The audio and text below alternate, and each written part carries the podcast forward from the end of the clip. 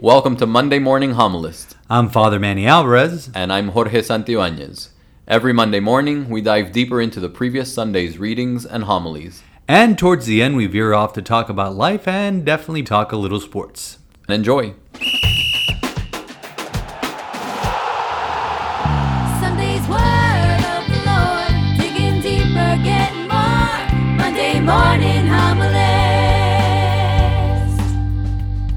Good morning! Happy Monday! All right, you need to share with our listeners what you were singing as we walked into the studio. All you need is Yeah, love. he was singing n- not not the not the Beatles version. He was singing "Boys and Girls," the Elephant Love Song medley from Moulin Moulin Rouge. I actually sang it in my uh, senior year of high school. For all As part we of need, our, con- we need as part of our choir uh, senior.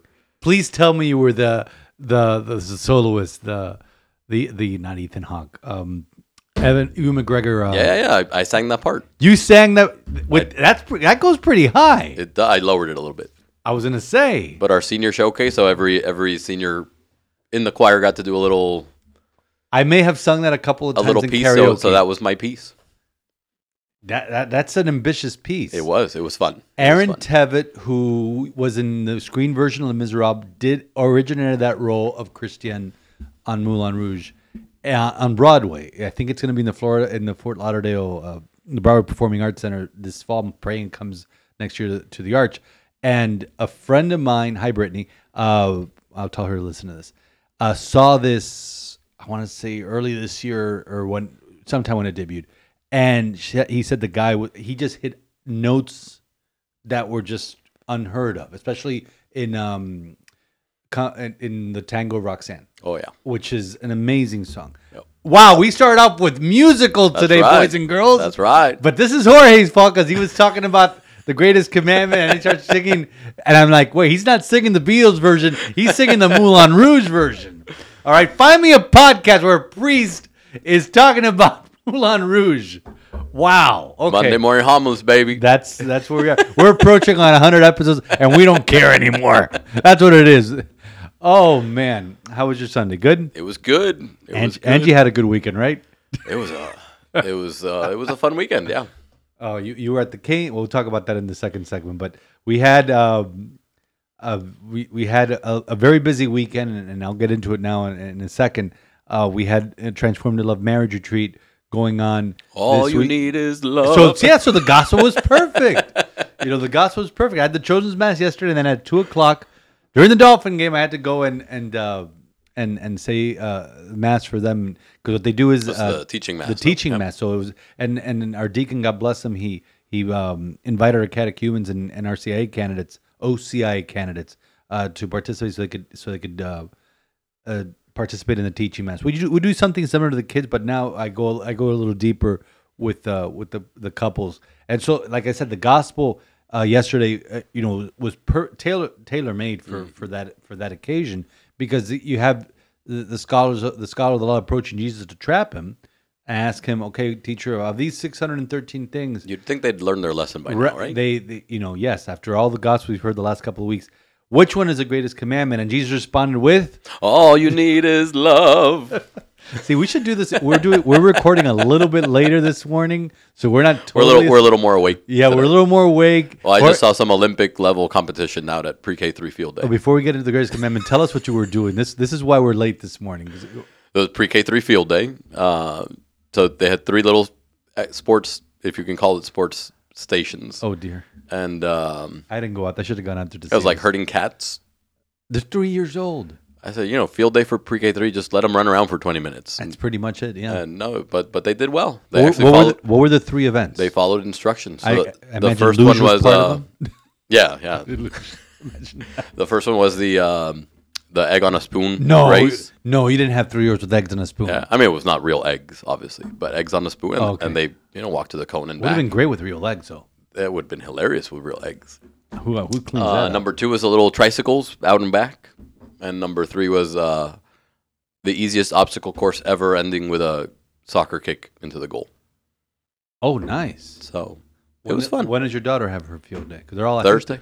I think they're all this. They're all week. this week. Yep. So she has it on the Day of the Dead. Yeah. Okay, cool.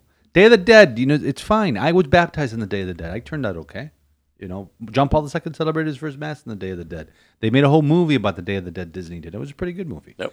So, so that was so that's why we're a little bit awake and a little bit like feisty. So I'm ready for the sports segment. Let's go. after after that fierce competition, We're gonna break it down. We have we have analysis. He has content. He was talking video replays. Yeah, that goes well on a podcast. Video replays. So, anyways, let's talk about the greatest commandment. Um, so, Jesus obviously is asked this question, and and and this is why this question is important. It's not like asking him which of the Ten Commandments is the greatest. No, they were asking because the Pharisees, as it evolved from the Ten Commandments that was given to Moses, and that was the first reading yesterday, you know, and from Exodus, but you know, not don't oppress the alien, be nice to your neighbor, basically. And then that evolved the Ten Commandments into 613 laws in the Jewish law, not, you know, derived from the Ten Commandments. And so they're asking basically, oh, which one of these 613, which one's the most important? So they say, oh, why is this one more important than the other? Now, Jesus doesn't, um, Jesus really doesn't, you know, stoop to their level as, as, as, as, as usually is the case. Jesus says, you know what? I'm not going to reinvent the wheel. Jesus basically quotes scripture when he says, You shall love the Lord your God with all your heart, with all your mind, with all your soul. He is, you know, loving God above everything. He's quoting Deuteronomy 6 The 5. Shema. No, that's not the Shema. Then when he says, Love your neighbor as yourself, he's quoting Leviticus 19 18. So he doesn't invent something new. He's telling them something they already know, but that they've forgotten. That you have to love God above everything. You love your neighbor as yourself. And then that's how you honor God. That's how you honor, you know, you honor God by honoring your neighbor. So when when we're doing this, when we're when we're dissecting this, and and and you know, the scholars are trying to trap Jesus, you know, they fall into their own trap because this is already explicitly stated in the Torah, you know, in the first five books of the of of the Old Testament in in the Jewish scriptures. So what what Jesus is basically, you know, telling them is just go back to the basics. Go back to what Moses taught you. Love God, love thy neighbor. And you know, all the commandments are based on these two. These are the this is the greatest. Now, and I and I know and, and chime in here because you heard Father Andrew's homily. He explained it to me a little bit on, on Friday night what he was going to preach on, but he he spoke more about the first reading. So yeah, Father Andrew started with uh, Pedro Pan, Peter Pan. How about that? You know, and he said, you know, for most people, you ask them what Peter Pan is now, and they'll they'll point to a Disney movie. Uh, but ask what Peter Pan is around Miami, and you're going to get a very different answer. And obviously, talking about the Pedro Pan operation, where thousands of young children were were brought over from Cuba. Um, yeah, and, and it was really the, the Catholic Church that was at the that's, uh, at the heart Bryan of that. Walsh. Um, yeah, and just that, you know, v- making it making it very clear that if that were to happen today, it probably wouldn't happen. Yeah, that we discussed that on Friday. You know, just the just the, the reality of the world that we live in, the, the politics of the The situation, of, xenophobia of the world that Yeah. we live in. um, you know, that would not happen. Yeah, and and rather and you know, kudos to Father Andrew for you know dropping the hard truth on us right there. You know, he, he did not hold back.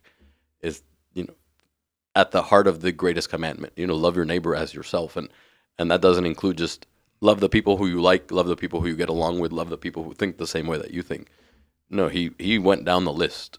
You know the the politicians that stand on the opposite aisle from you. You know the the people who are who stand for everything that you don't.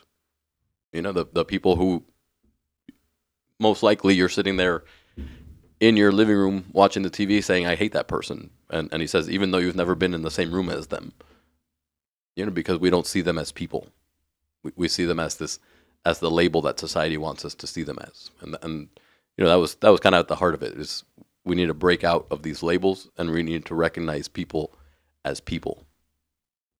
You know, and, and when we start doing that, yes, the label is part of how they think and how they operate, but they are still a person. You know, and, and a person with dignity and a person who deserves respect, a person who was made by our Lord, you know, made by God and deserves our, our, our love and respect. Mhm. You know, it doesn't mean we have to agree with them. Obviously, there's going to be disagreements, but love God first, love your neighbor as yourself. That means recognizing the humanity of the other person first. Then we can then we can get into the you know the politics and the the way we live our lives later. But at the the very first thing is recognizing you are a human being. Absolutely. And and this comes from Exodus 22 where yesterday's first reading said, "Thus says the Lord, you shall not molest or oppress an alien, for you were once aliens yourselves in the land of Egypt. You shall not wrong any widow or, or orphan." You know, it's very interesting that that that reading says that. You shall not you know oppress an alien for you once aliens yourselves in the land of Egypt. Uh so many people who maybe were Pedro Pan or, or immigrants and now are suddenly like, you know, we don't we, we don't want it to like we we the archdiocese is still taking in children from the border, and and this is living out that greatest commandment to the fullest, and that's what happened in the early '60s during Pedro Pan is that not just here in Miami, because Monsignor Bryan Walsh, who, who orchestrated this whole thing uh, for the archdiocese, people were sent to different parts of the country. Our bookkeeper in the school was sent to St. Louis, not knowing a lick of English. You know, Bishop Felipe Felipe Estévez was sent to Fort Wayne, Indiana. You know, so it's not just here with Cuban families because the Cuban families couldn't afford to take in a, a child. So they were like, you know, we'll, we'll- you know, you know, people that didn't speak any Spanish were opening up the doors. People, you know, that were born and raised in this country, opening up the doors to these children that were escaping communist Cuba. And so, if something like that happened today, you know, do we do we we need to take in children? Let's say from the border, from Mexico, from Guatemala, from Honduras, from El Salvador. Would we do it? And Father Andrew's answer was the answer that I came to, which was probably no. I wish it was different, Yep. No, he's he was very clear. They would be political footballs. Which unfortunately And, happened. and again, to talk about stripping the humanity away from someone. oh yeah, You know, when when you just become a pawn in a game, that there isn't. There's no more dehumanizing act than that. Yeah, I mean it's it's unfortunate because so many people, very successful mm-hmm. people in this country, came during Pedro Pan. We don't know what these children, I mean, we're, and we're not talking about teenagers. We're talking about teenagers who may be exposed to gangs in Central America. We're talking about children. You know, because a lot of these kids came at seven, you know, ten years old, maybe sometimes younger with their with their older brother or sister, and so God is very specific. Shall not oppress the alien. And then he's even more specific when Jesus says, Love thy neighbor as thyself. Love the Lord your God with all your heart, with all your soul, with all your mind. That's the greatest commandment. And the second is like it you shall love your neighbor as yourself. The whole law and all the prophets depend on these two commandments. So are we living that? So I had the, the children's mass yesterday and I, I showed know, I told them look to the look to the cross. The cross reminds us of this command. You have the vertical beam, you have the horizontal beam. The vertical beam reminds us that we have to be loving God at all times. The horizontal beam means that we have to be loving our neighbor at all times. One cannot exist without the other. You cannot have the cross without the two beams. And so we honor God by loving our neighbor. We glorify God by loving our neighbor. Now, as I said yesterday, we had the the transformed in love retreat. We had all these engaged couples that were here preparing for their marriage. God bless them. In our parish, we had about, you know, this is throughout the archdiocese. We had about It was 52 couples. 50, I yeah, something like that. Maybe a little less ended up coming, but maybe 40, 45 or so. But it was a good amount of people that were, that were there. And God bless them. They were very open, and, and I was able to go in and, and listen to some of the talks that, that were given, you know, when I went over to, to have a meal. And, you know, yesterday, you know, I had that teaching mass, and, and they were all very, you know, intrigued by what I was saying in terms of explaining the mass and the different parts of the mass and why we do the things we do. And then when it came to the homily, and it's just you know open season, you have you have this gospel, and we're talking about love. And now they've spent two days hearing all about love, hearing all about divine love, and hearing all about um, all about how love, divine love, is you know present in the sacrament of holy matrimony. Now, you know, for me, it was you know, trying to summarize all that and say, okay, this is how you apply it to your marriage. And it's like, yeah, I drew a little bit from my many, many, many wedding homilies that I give and have given through the through the years. But I remember that, I, and I, and this is what I preached to them yesterday. On on Saturday, I had gone over to have lunch, but I and I had a wedding, so I arrived a little bit after lunch. Um, and they, you know, they had roast beef sandwiches. They put out a simple spread of sandwiches you know simple spread of sandwiches and for the for the couples to eat and and chips. And so I'm having a, a good roast beef sandwich on the other side of the partitions where, where they dined, and on the other side of, is where they're giving a talk. And then Deacon Flatus went over to give a talk on God as love. You know, he is a personification of love. So I'm listening to him to to this talk. It's very good. And then he meant he he mentions a quote from Father Pedro Arrupe that I recognize, a Jesuit a priest from the 1970s, who I believe may have been Superior General. I'm not I not so sure. So I for whatever reason yesterday morning I was looking through old homilies, and it just so happens that I had preached, I had used that text for this hom- for this Sunday about nine years ago. Okay, uh, and I, and I want to share that text with you that that I share with the with the with the couples because it is so beautiful and it reminds us how life changing love is when you really allow yourself to love God as God should be loved. And then when you do that, you then you start loving the neighbor as they should be loved. Now, this I'm talking about in the context of a marriage. So, the quote from Father Pedro Arrupe, SJ, Jesuit, is this Nothing is more practical than finding God, than falling in love in a quite absolute final way. What you are in love with, what seizes your imagination, will affect everything. It will decide what will get you out of bed in the morning, what you do with your evenings, how you spend your weekends, what you read, what you know, what breaks your heart, and what amazes you with joy and gratitude. Fall in love, stay in love, and it will decide everything. So that that that quote is magnificent because nothing is more practical than finding God. When you find God, you have to fall in love with God. You have to. There's no other choice. And falling in love in a quite absolute and final way, Father Arrupe says. In a quite absolute and final way.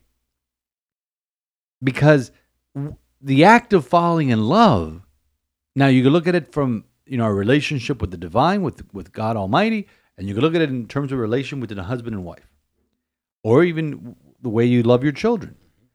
Uh, or anybody. pretty much. No, but but but but, the- but here's the point I'm trying to make in terms of falling in love. Because, for example, with children, I have so many mothers that when they hold their child for the first time, says, "I never knew I could love like this," and that doesn't. It's not an indictment on their husband. They love their husband. It's like, but you know, this is this is different. This is now my child. I'm respond and I and I didn't expect to love. I knew I was gonna love but I didn't expect to love him this much or her that much. But then then the act of falling in love with your spouse with your beloved. That's something that is, and I, and I would I would tell the couples this. It's like being hit over the head with a bat. It's like being struck by lightning. It's like you know the Cupid's arrow analogy comes in. Well, you know Moulin Rouge at the beginning, and now we're quoting uh, Greek Greek mythology. So all of that is good because it, it, it is it's like punch. It's a thunderbolt. It's something that's supposed to sweep again sweep you off your feet. To use all the love cliches. And when it comes to God, you know, we can't half-ass it. We have to do it full throttle because that's what love is. You can't half-ass love. You can't do it. You can't do it halfway. You have to say no. If I'm going to have this relation with with God, I need to go all in. I need to push all my chips into the middle of the table and said, no, my life belongs to yours. And the same thing happens with marriage. I say, as a couple, you have to go all in with God. And the, you do that, then you start by loving God. You start falling in love with each other in a more absolute and final way. Because that decides what gets you up in the morning. That decides what what interests you what what moves you what stirs your seizes your imagination. It affects everything.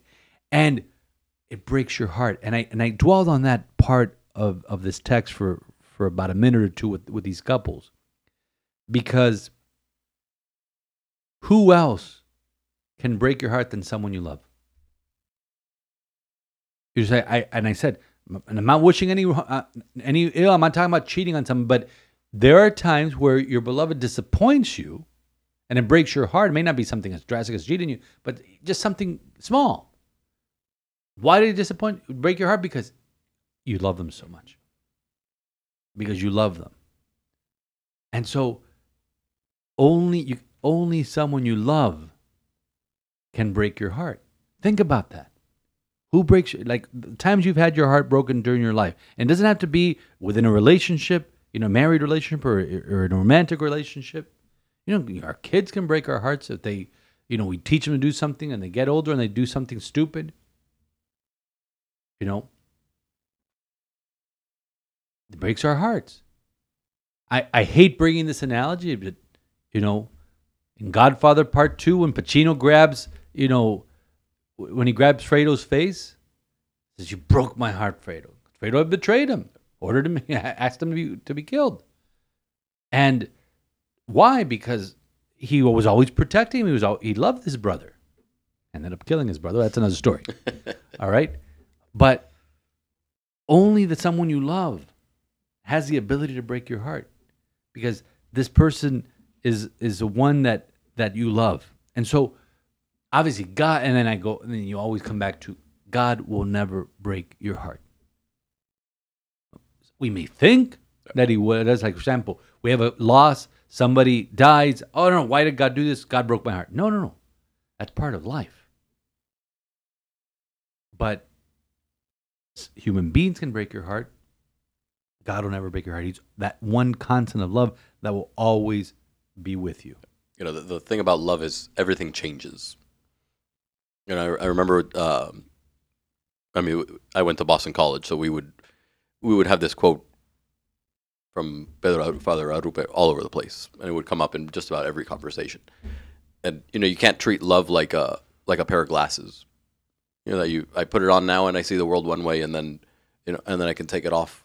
No when when you fall in love when you fall in love you know, I'm not saying like I like somebody. No, when you fall in love, whether it's with whether it's with God or with the, with your you know, with someone that you're dating, your your spouse, your your wife, whoever it may be, you know, when you fall in love, everything changes, and you can't help but see the world through that lens, and it's a permanent lens.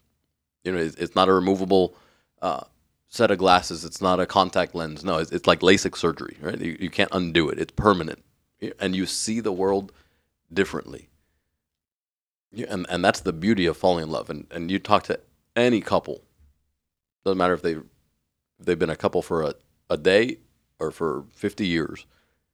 It just about all of them can tell you, this is where we fell in love. You know, this is when I fell in love. This is the moment that I knew. You know, there's always that. I knew he was the one. I knew she was the one. Yeah, and, and maybe it's not a, a specific act or or a, a moment, but but you can point to it. You, they say, "Yeah, I fell in love, and everything changed after that." You know, because love changes us. You know, so so we're as we look at these two, the the greatest commandment, right? These two elements right? to love God first. We fall in love with God, and everything's going to change after that. Mhm. You know, And then we begin to love our neighbors as we should, you know, and everything changes. Yeah, and maybe it's not a romantic love, but if we really love our neighbors, if we really love one another, the way we act, the way we go about our life, you know, the way we speak to people, the way we speak about people, everything changes, mm-hmm. and there's no going back. You know, I think back to when I decided to become a priest. You know, it's not just falling in love with God, but falling in love with the church, with Holy Mother Church, and saying, I want to lay my life down for this mission. Because as a priest, the church is my spouse. Just like, you know, because I act in the person of Christ, the church is the spouse of Christ. So, you know, you know, everybody was talking, you know, when I walked into the into the into the marriage uh, pre-marriage retreat this you know this weekend. Said, "Oh, father, but you're here without a spouse." I go, "Trust me, I have a spouse. She's 2,000 years old. She's really big. She's really fat, and she drives me crazy every day. But I love her." You know, so we, you know, as as a priest, you know, as a, as a young man, I fell in love, obviously with God, but falling in love with the spouse, and saying, "Yes, I want to lay down my life for his spouse. I want to serve the spouse. I want to be driven crazy by this spouse. And when it comes to marriage, I see how, you know, having seen so many of my former students, so many young people that I've ministered to grow up and fall in love, and seeing how, when they fall in love, how it transforms them.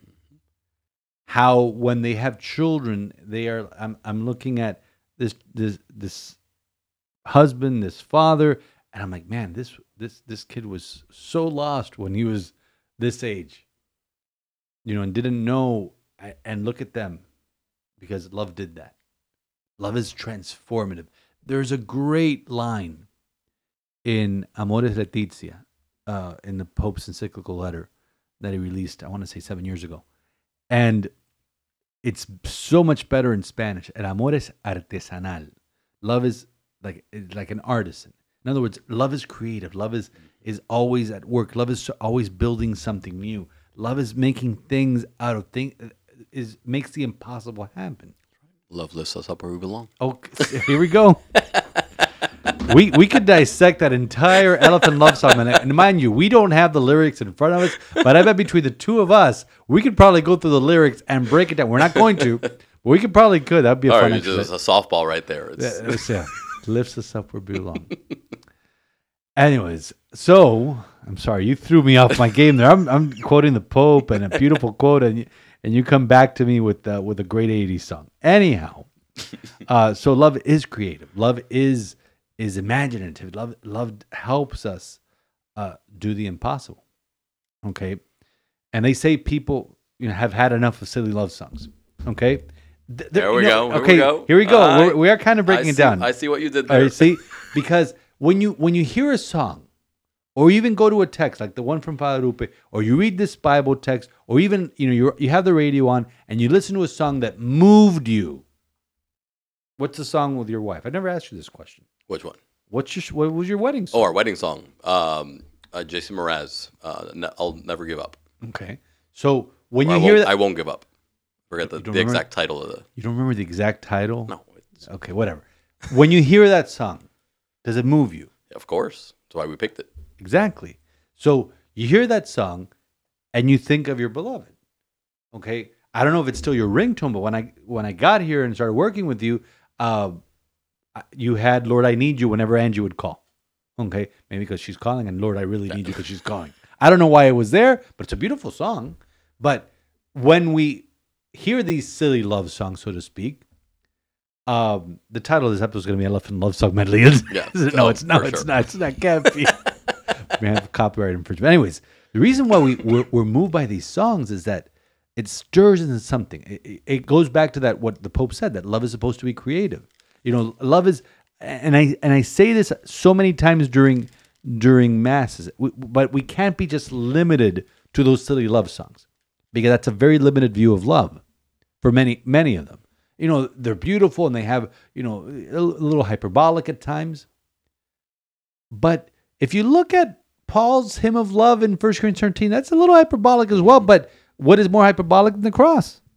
It's not. It's it's really what love truly, truly is. So they move us, but they should move us in the direction of God. They should move us in the direction of a complete, absolute, and true love, which can only be found in Jesus Christ. And when it comes to a spouse, I told the couple last, last night, in order for a marriage to work, in order for this love to work, it must be firmly rooted in Jesus Christ, or else it's not love. So there are a lot of silly love songs out there and and and they may move you in different ways and they may move you in, in to to think about you know maybe lost loves or, or you know or people from your past or whatever or that high school sweetheart or i remember just listening to um you know to to old uh you know religious songs or worship songs i think about okay we we, we used to play that in youth group back in the day or that song really helped me out through seminary through a tough time and it lifts us to you know, to a place. And and here's the thing, in the spiritual life, and I've said this before in this podcast, memory is so important. Memory is so important. When a couple is having, uh, you know, a tough time, I say, remember how, how you fell in love. What was it? that- Remember. Okay, we're Lion going- King Yeah. I'm. Yeah. Usually, I'm the one that's doing all the pop culture reference. Today, Jorge came strong. He came in strong. Remember who you are. And that's important. so, fall in love, stay in love, and that will make all the difference. You said it.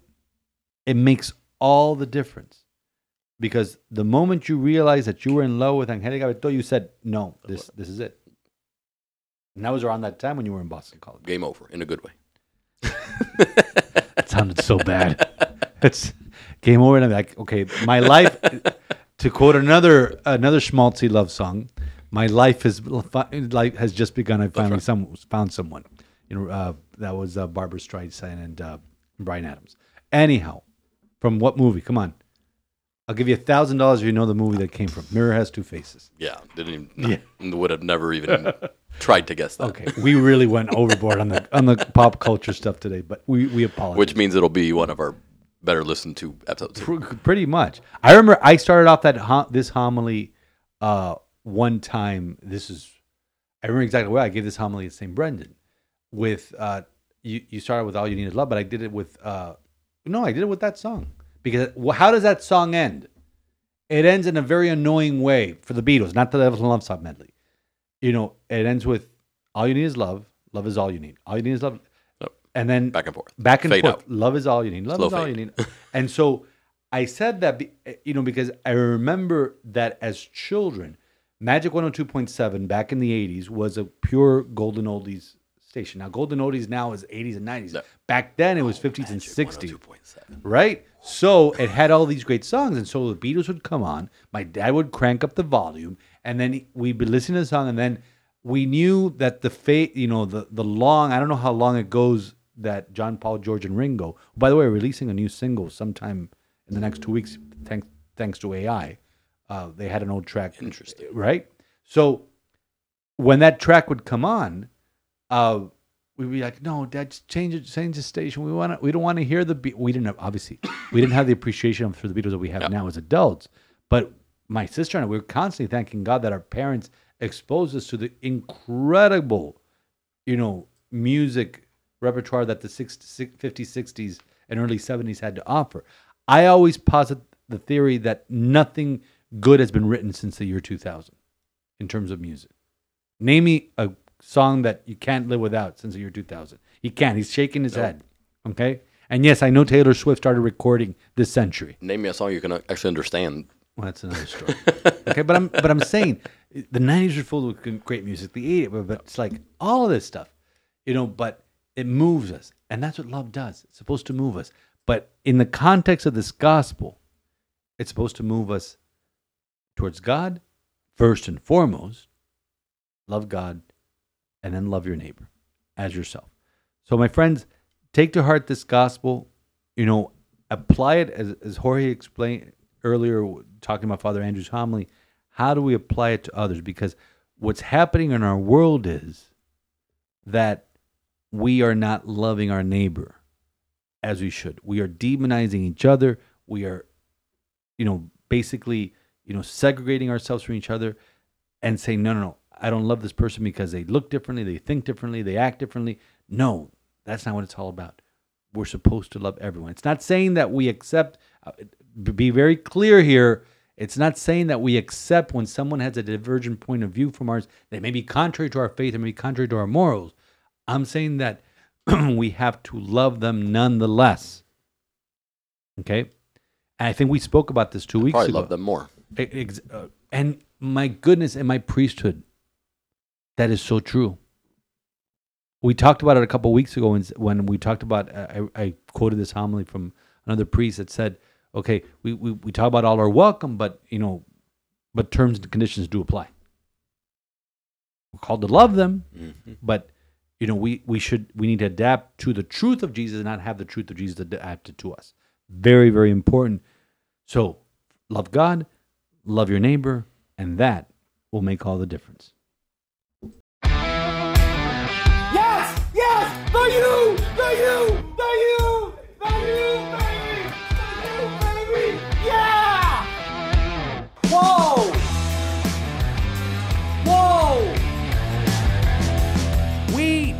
A running back. Wow. That's your fiance's boy.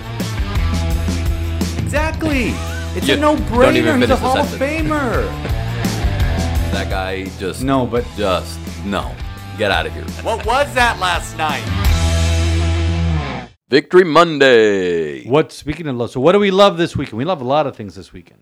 We love uh, the Dolphins. We love the Dolphins for sure. The Dolphins ha- is two is six and oh against Bill Belichick and the Patriots. Six and oh. Uh, wow. Jalen Ramsey came through yesterday. That was pretty. It was they they didn't have a perfect game. There were some things that you know. Obviously, it's a Bill Belichick coach team. There were some things they did.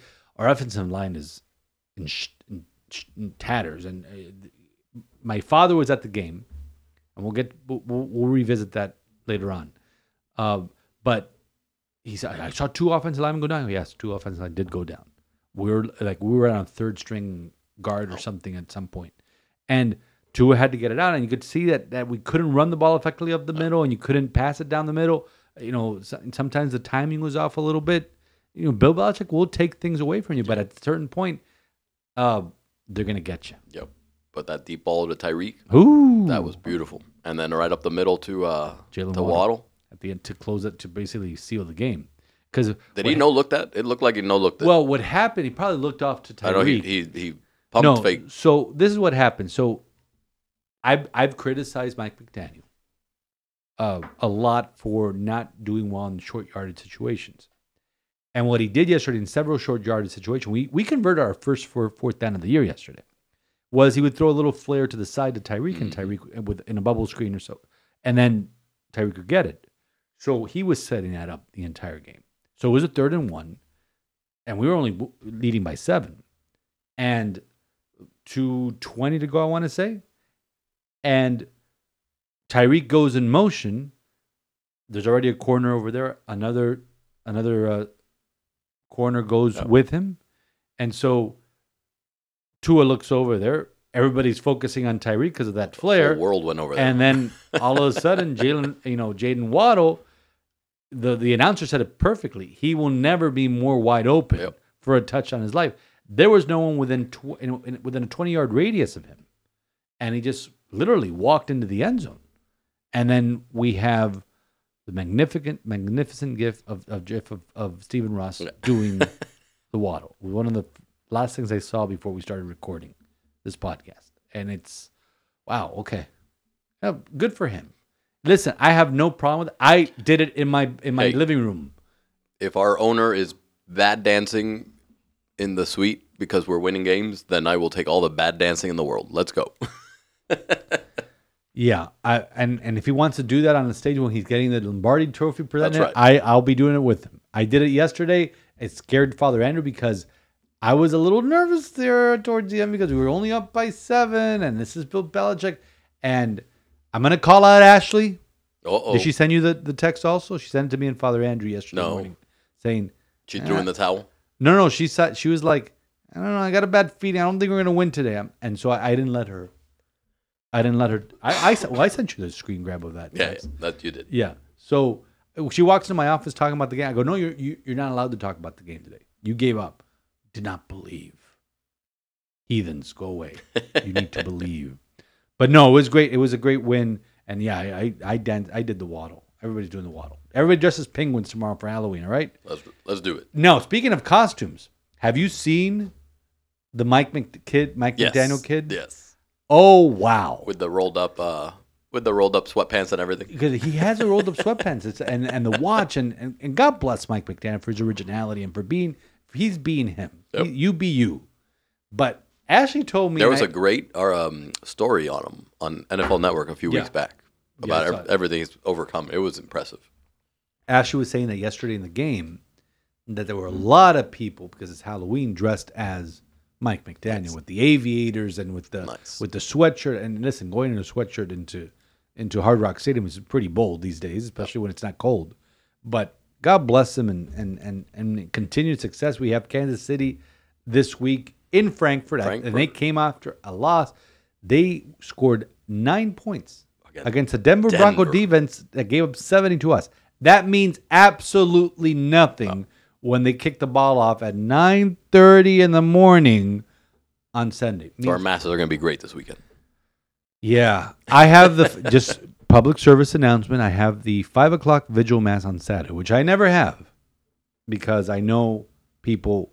You know, seven thirty may be too early for you. You know, you want to wake up and maybe start watching it in bed, and you know, whatever, whatever you do. Just go five, to mass. five o'clock mass, and also I'm doing the five thirty mass on Sunday night. So you have options. But if you want to spend four, you know, you could. There's four a- four windows of games on Sunday: the nine thirty window, one o'clock window, four o'clock, and the Sunday night football game. Bills and Bengals. That's going to be a great game. Uh, so please go to mass this weekend so you could and before or after the Dolphins beat the Chiefs. That's going to be an interesting game. The narrative with the Dolphins after the Philadelphia game is that oh, but they're only beating bad teams. Yeah. What happened to Kansas City Yeah, I was gonna say. What happened to the Bills last week against the New England Patriots that we beat twice? What happened to the Bills week one against the Jets? Okay. Oh, Jets. Let's, All right, let's let's- talk Jets. You Oh, saw that. You saw this live. I had to see this on replay because that was bad. They switched to the game that game after our game. Who wants it less? Father Andrew was upset. He I wants a top pick, so. but he did not want to lose to the Jets. That was bad. So fourth and ten, the Jets have the ball with about a minute. It's under the two minute warning. About a minute, whatever, minute fifty, minute forty to go. No, it depends because it's fourth and ten, but the Jets only have two timeouts. And I'm watching this with Father Andrew, and the fourth and ten, they were looking, they're reviewing if the previous play on third down was a catch or not. And I had to go. I had I had a, a, a gathering with some parishioners, and so I leave. And then Father Andrew texts me, "Oh, they they sack Zach Wilson for fourth and ten. I'm thinking, okay, game over. Take a knee or run the ball out, and and that's it. And then what happens, Jorge? Oh wow. Yeah, miss miss field goal A shank. That was that's generous. That was a shank. bat by the by the Giants. FSU kicker, by the way. Yeah, of course. They're known for that. Mm-hmm. What was it wide left? It was wide. Wide left. It, it was wide left. So miss field goal. The Jets come back. With now they have what like forty some seconds, maybe not even, Not even. not I even. thirty seconds. Zach Wilson. I think it was two passes, yeah, two passes. And one of them to around the ten yard line, or and you were saying what? So well, the uh, the first there was a penalty on the first pass, Yeah. So the clock so stopped. the clock stopped. Because so the the so the Giants, after shooting themselves in the foot by missing the field goal, commit a penalty. then commit a penalty to stop the clock. New York has the Gi- the Jets have no timeouts, so it's basically a free timeout for them. And they have to travel sixty yards or something. uh, and they got a huge chunk of it in that first pass. Then the second pass, guy catches it, and instead of just dropping He catches with with about fifteen to eleven seconds. at like the 25, let's say, Yeah, well he- within field goal range, Right. instead of catching it, falling, spotting the ball, no, he he tries to get fancy and nearly runs out the clock. Mhm. I've never seen a, a team spot their own ball. Well, no, I know that I know the umpire went in and tapped it. No, so that's what happened. I read up on this later that apparently the center knew the rules. It goes back to the Zeke Elliott, Yeah, yeah. you know, thing, and and or or does it was something with that. It had to do with Dallas. Everything with Dallas is magnified. Yep. So when he gave the ball to the center, No, the, the center spotted it. spotted the ball and made sure the umpire touched, Touched it. it. because it, here's what happens: if he spots the ball incorrectly and the umpire comes in and adjusts it, that one second that there was, was left when Zach Wilson spiked the ball Yep. is gone. So he knew exactly what he was doing, and they pulled it off. I can't believe I'm. But I'm watching this. this. I'm watching this, and I'm like, "Why here. are you running? Catch, the, get down, Get down, yeah, get down, and then hurry up." and they did. and they nearly ran themselves out of an opportunity I'm like, to tie uh, the game. and I'm like, if I'm the Giants, why are you getting up so fast? Yeah. I'm like, stay down. That's what they're taught. I mean, Yep. Father Andrew was like beside himself because the coach. was- now, mind you, the Giants were playing with their third string string coach, a guy named. DeVito, Tommy DeVito. Laughably bad. And I said, "Oh, that guy's from Jersey." And Father Andrew, yes, he is from Jersey. he was he's a Don Bosco product, but apparently the Don Bosco product could not pass. The Giants didn't complete a pass beyond the second second, qu- yeah, the second half. And that was I can't believe we spent that I much time they talking about this completed they completed one in overtime for negative two yards. That's that's just bad, bad, awful. But you go around the league and there- Hey, how's that pick 'em? uh, you're one up on me. I don't. under- I picked Carolina. I'm the only one of the few people that pick Carolina to get their first win.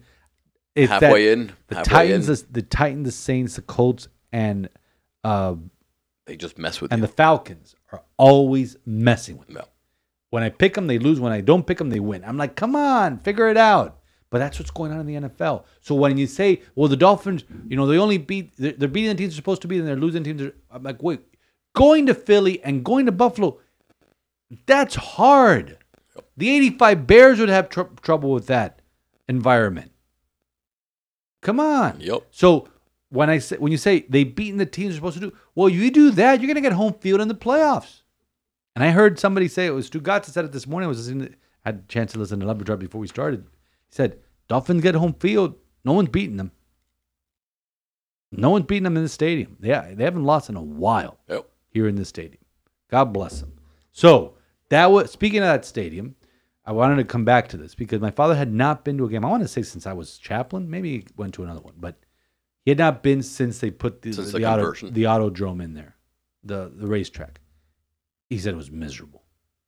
Getting in, he had to park by park by the Walmart, Oh wow. and then we are going with my cousin and and, and his and his son. oh yeah, that Walmart. who- that Walmart parking is awful. who's uh, who's who needs who's who had special who's special needs and needs ADA, and it's it was he said it was it was the game was fun, but it just the experience of parking, getting out. I mean, it's always been you're used to like waiting an hour to get out. That's why you guys spend a lot of time post Post post post tailgating. Yep. But it you know it's awful. And they say you know park you know have a parking plan before you go. So at that stadium on Saturday, you were there I was. for the Canes' second consecutive overtime game. Oh my goodness. But if I tell you, all right, we're gonna win every game straight through, including FSU, but every game will go to overtime. Oh, I'll take it. Yeah, we'll take it. I'll absolutely take it. But TVD, what are you doing? Yeah, I wrote this down. It says, "What's wrong with TVD?" He looked awful. Was it three interceptions? Two or three? Should have been three. Yeah. Oh yeah. Should have been more. It was no, it was two, and it should have been three to, to end the game. Yeah, he almost threw that one away. And that's why people were criticizing Mario when he took the knee. Yeah. Finally, I wasn't criti- I was laughing about it. I wasn't. now he take. No, I but, go, saying, now we take but, a knee. but the thing is, he had two timeouts and they were at the twenty. And like, Oh, yeah, it's a long course- way to go. No, It's a long way no, and with TVD just airing it out there, not. Oh, he- but that's the thing. He's not airing it out. He was he it's the inter, yeah. the first interception. He doesn't underthrow balls, No. and that was And that was a lame duck that I could have caught. and he's looking he's looking down receivers. It was bad. So the corners. Uh, credit to Virginia. Listen, and and Tim Reynolds said this the other day. What these kids have gone through in the last year, losing three of their teammates, uh, and then fighting. You know, beat a good Carolina team uh, on the road, and then coming here and almost beating us on the road. Uh, that's a good team. Yep. Uh, but TVD, we got Something's wrong. Louis- Louisville and FSU coming up. No, and North Carolina State's not a picnic. Nope. You're going on the road in the ACC. Uh, nothing's a given. Ask Carolina, who went into Georgia Tech, the two teams that beat us, Yep. and lost to Georgia Tech. So, again, in college football around, Oklahoma lost to Kansas. Yep. So just like in NFL, you- you're not beating the teams you're supposed to beat. We were supposed to beat Georgia Tech. We didn't. You know, we probably weren't supposed to beat North Carolina. They're a very good team. Oh, Um, but how much does that hurt now? No, but we could have easily won both those games. We No, were we- leading Carolina at halftime. You take the knee, you won Georgia Tech. You could be undefeated right now. Woulda, coulda, shoulda. Yep.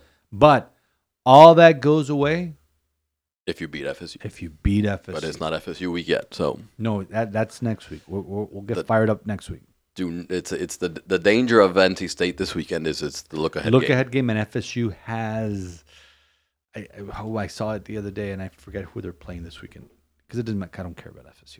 But Louisville has Virginia Tech. We need Louisville to win there, and then if we Louisville's beat Louisville, looking with good. everyone's got two losses. Yep. So math. But we comes need in. we need help. I mean, we may if we want to go to the Orange Bowl, uh, New Year's Six game, we got to beat FSU twice, or no, not maybe beat FSU twice. We have to beat FSU at least in tally, and maybe get creamed by them in Charlotte. But be nice to beat them twice. Won't get us into the playoffs, but it'll get us an Orange Bowl berth, Yep, and we'll be home for the holidays. So there you go. We're bowl eligible, six wins. That's right. First time since 2017 that we're bowl eligible before Progress. the month of October is over. So it is progress. Can we, we, talk about we don't look as good as our record. Though. no, we don't. Can we talk about somebody who does look good? Rueben Bain. Oh, freshman. All the I mean, this whole freshman class. The- Mario's, the guys who are getting who are getting reps out there. Mario knows what he's doing. Yep. So these guys. Mark Fletcher, the, the, the running back, freshman running back, scored the yeah. touchdown there. And then I forget the other name of the D lineman. Uh, also had a great game, and Kam Kinchens had a had a pick also. So th- it's starting. I mean, you're building. Yep. You're building. Everybody wants you know to, for it to be like it took FSU to get to where they're at right now, and I think FSU at some point look they're almost exposed by Boston College. Yep. But they're a good team. Well, I They- saw I saw a stat comparing where Miami is in their quote unquote rebuild to where FSU was in their rebuild, and, and we are a few games better than where they were at the same spot. Yeah, And look where they are now. So exactly. So we'll, we'll, get there. I mean, in Mario, we trust. And Mario, we trust. Um, the Heat started last week. I was at opening night. Uh, it was fun for three quarters, and then we almost blew a 19 point lead, one by one. And then started off great against the Celtics on Friday, punch them in the mouth. We're up by 13, and then uh, Jimmy really, you know, hasn't shown up. I really don't care. It's the first three months of No, the but I'm- season. what I'm It's s- Jimmy don't care season. Right. Jimmy cares when Jimmy's supposed to care. Like, you know, Jimmy is a, you know, when we say do it in the playoffs, you know, because Boston was like, oh, you know, chest puffed out. We beat my, yeah, you didn't beat us in game seven last year. How about that? Okay. Jimmy cares when it's April, May, and June. That's when Jimmy cares. And that's when I want him to care. Uh, but we, uh, we have, I mean, brutal for the Eastern Conference champion to have this schedule to have Boston on Friday, then Minnesota the next night, and then Milwaukee tonight. Milwaukee's also coming off a back to back. So Dame Lillard, we face him tonight, and he only scored six points. Had Yep. a disastrous start to his game. And the Panthers had a great win against the Kraken the other day, and they're Over above. 500. They're up over 500, and We're seven games into the season. and we're seven games into that season. But today's an interesting I just, day. I love hearing, oh, Panthers are over 500. They're We're seven games into Yeah, the season. we it- the reason Relax. it's miracle. Like Father was mad at me because I was making him watch the Boston game on Friday. Goes, I've never watched basketball this early in the season. I go, there's nothing. I mean, the World Series was on. Uh, speaking of the World Series, today is a very interesting day. What they call the Sports Equinox, the only time, only day in 2023 that all can we say all five major sports leagues, we're including MLS in this. All right, Monday Night Football tonight. Uh, World Series Game 3 We'll talk about that in a second. Two MLS playoff games, eleven NBA games, and nine NHL games. So all the leagues nice. are playing today. Only thing that's missing is a college football Call it game. a, a meaningless And I'm sure there's a, some exhibition. division something. Yeah, there's a- there's- four. There's a, I'm sure there's a college basketball game going on somewhere. But World Series, uh, can we talk about Adolis Garcia? We haven't talked about him, and, and that's a, that's a crime because Corey Seager comes up and and Father Andrew and I we, we, we got bored with the game and we started watching a program we've been watching, and then we came back and whoa, and I, I was I was I had the phone on with alerts, and I'm like, oops, the Diamondbacks. I mean, just blew it, and Texas just tied it, and Diamondbacks have a great bullpen. Corey Seager hit a bomb Yep. a bomb A off the no bat. Doubter. never heard an announcer Yep. call a home run so fast. And then Adolis just muscles went out to right. Reminds me a little bit of Miguel Cabrera in Mm-hmm. 2003, 20 years ago. But uh, then the Diamondbacks came out and clobbered them in game two. So tonight's going to be interesting. And so it's a, it's a, I would. I'd love to see Texas get their first uh, their first World yeah. Series. I'm I'm still I'm still salty about uh, the 2001 World Series where it should have been New York because of his 9/11 and those three games in, in Yankee Stadium were just mythical. And we had the game, and then Torre brought in the infield, and Luis Gonzalez went up the middle off Mariano Rivera. First, his first that was his first postseason. I just don't like. I don't like Arizona because they took our title as the young as the, the fastest team to win yeah. a, a title. So Yeah, that was- no, they can never win another World Series. No, they can. They're not allowed. but they're a fun team to watch. Also, They are they're they're a fun team to watch. that Corbin Carroll. ooh, Ye- talk about rookies making a making a splash. They are.